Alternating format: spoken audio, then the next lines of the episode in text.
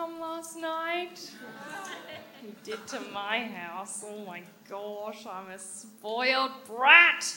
Thanks, Mum and Dad. well, I'm so excited to be here. If you don't know me, my name is Claire Marketanios, and I have been coming to Hills Church for about 20 years, which is a long time. So, I do want to tell you something about myself this morning. It's a little bit of a secret, and I know that some of you may be shocked by what I'm about to say. But I am not perfect. I know it's hard to believe, cute, adorable Claire. But it's true, I'm not. But it's so close to No, just kidding.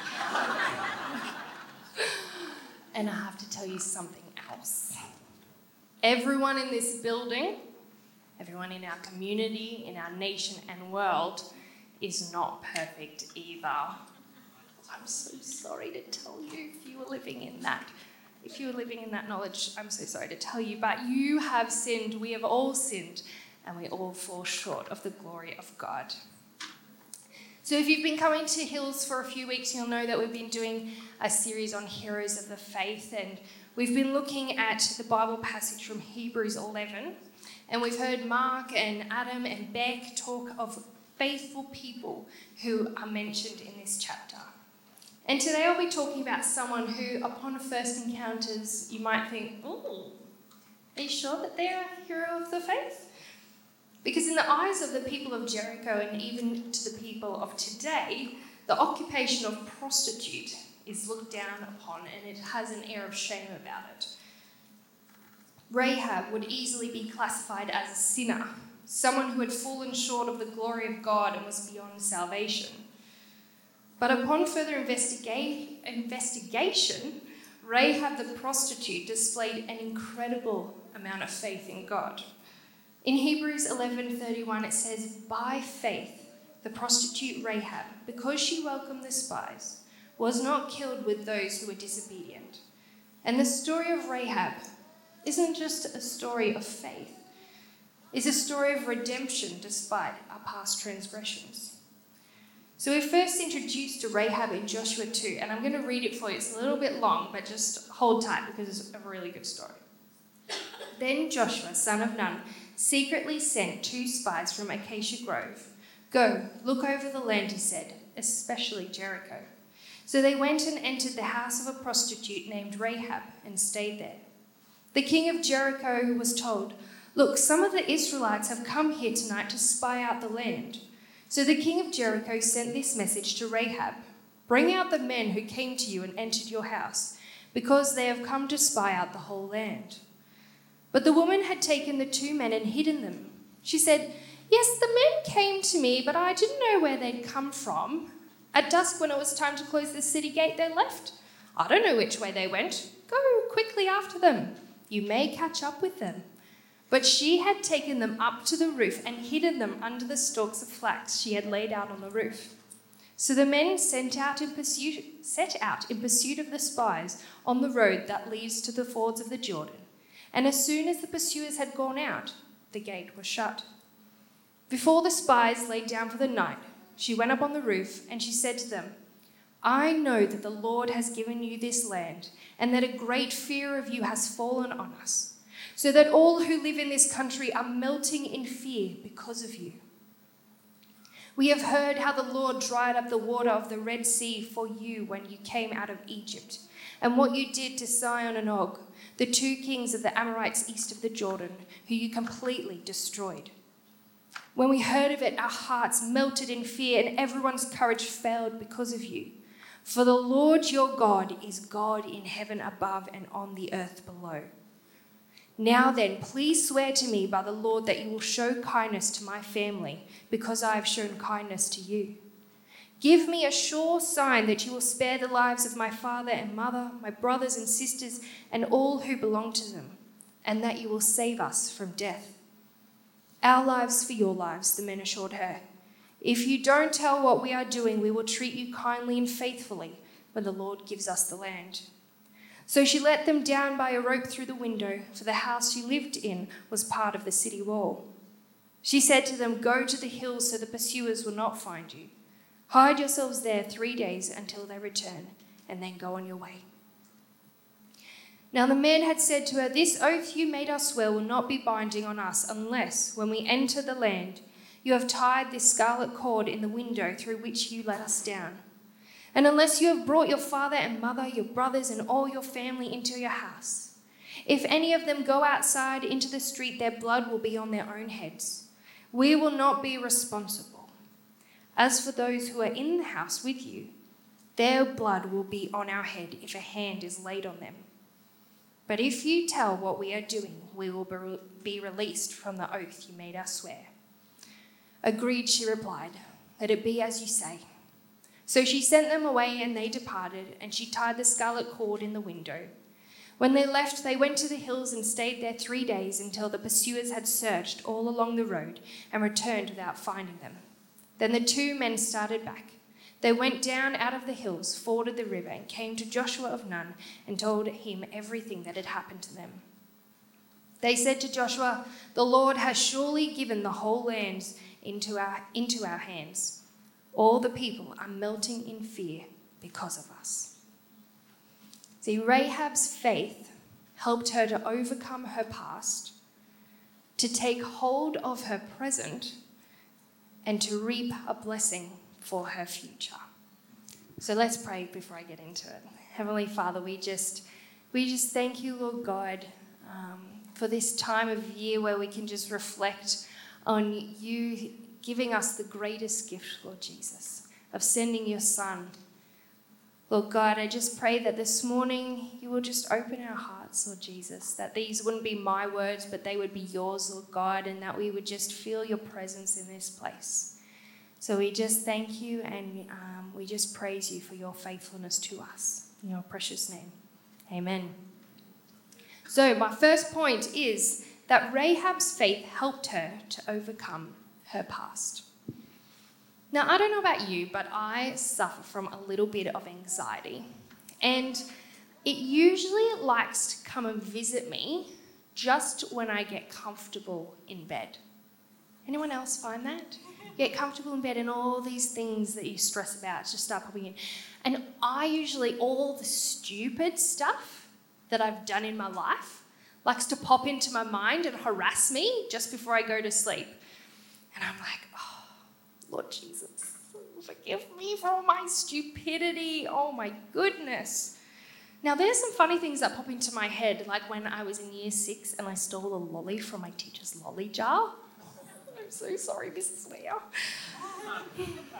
but there are other things that are actually quite heavy. Things that it's a daily battle to not feel the guilt and shame about. I'm sure Rahab was familiar with these feelings. As a prostitute, I'm sure she dealt with daily the shame that came from her occupation. It didn't matter that she was living in a pagan city, prostitutes were still looked down on. But Rahab wasn't just faced with those feelings, she had heard the stories of the God of Israel, and it had the people of Jericho melting in fear there was a lot of things up against Rahab that probably should have stopped her from having faith. But Rahab knew in her heart that the God of the mm, that the God of the Israelites was the one and only God. In verse 11, she says, For the Lord your God is God in heaven above and on the earth below. That's a pretty big deal coming from someone that has lived as a pagan and lived outside the will of God. Now, I'm going to make an assumption that during the time that the two spies were at Rahab's house, they had a few conversations that helped Rahab, a pagan prostitute, to claim that the God of the Israelites was the God of all. And in doing so, she was able to claim through faith the knowledge that God was a God of miracle, a God who saves. And through this faith, she was able to overcome her past, to turn away from her pagan ways, to turn away from all that she's known, to follow God. In Hebrews 11:31 it says by faith. Faith allowed Rahab to overcome her past. And then her faith allowed her to take hold of her present opportunity. It's actually amazing to see how God used Rahab and her situation for his glory. The spies were able to sneak in and out of Rahab's house a lot easier because it was quite common, because of her occupation, for men to be coming and going. And not only that, but she was a Canaanite prostitute woman, someone that typically an Israelite would not associate with. But I believe when God saw Rahab's heart, he knew that he was able to use her. But this was a huge risk for Rahab. If anyone had found out that she had lied, Rahab and her whole family would have been killed. Now, I made a terrible mistake and I Googled how people were executed in those times. Trust me, you did not want to be on the naughty list. No. this was no small thing that she was putting her faith in. You know, it would have been so much easier for Rahab to have not hidden the spies or to have told the truth to the king that they were hiding at her house.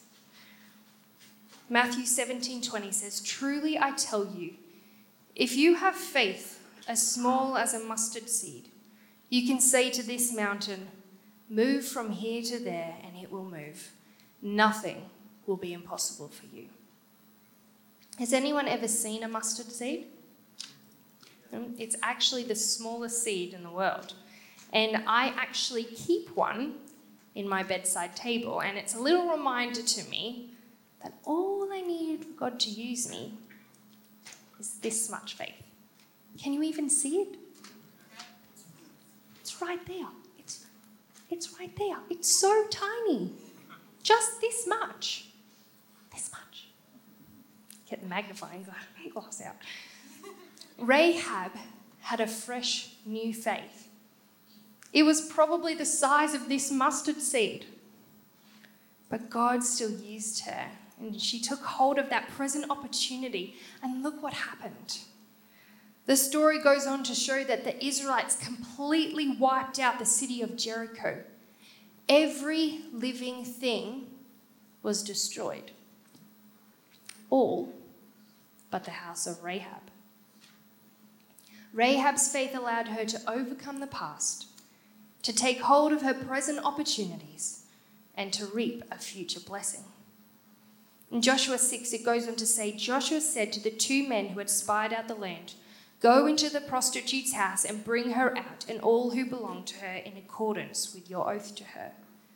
So the young men who had done the spying went in and brought out Rahab, her father and mother, her brothers and sisters, and all who belonged to her.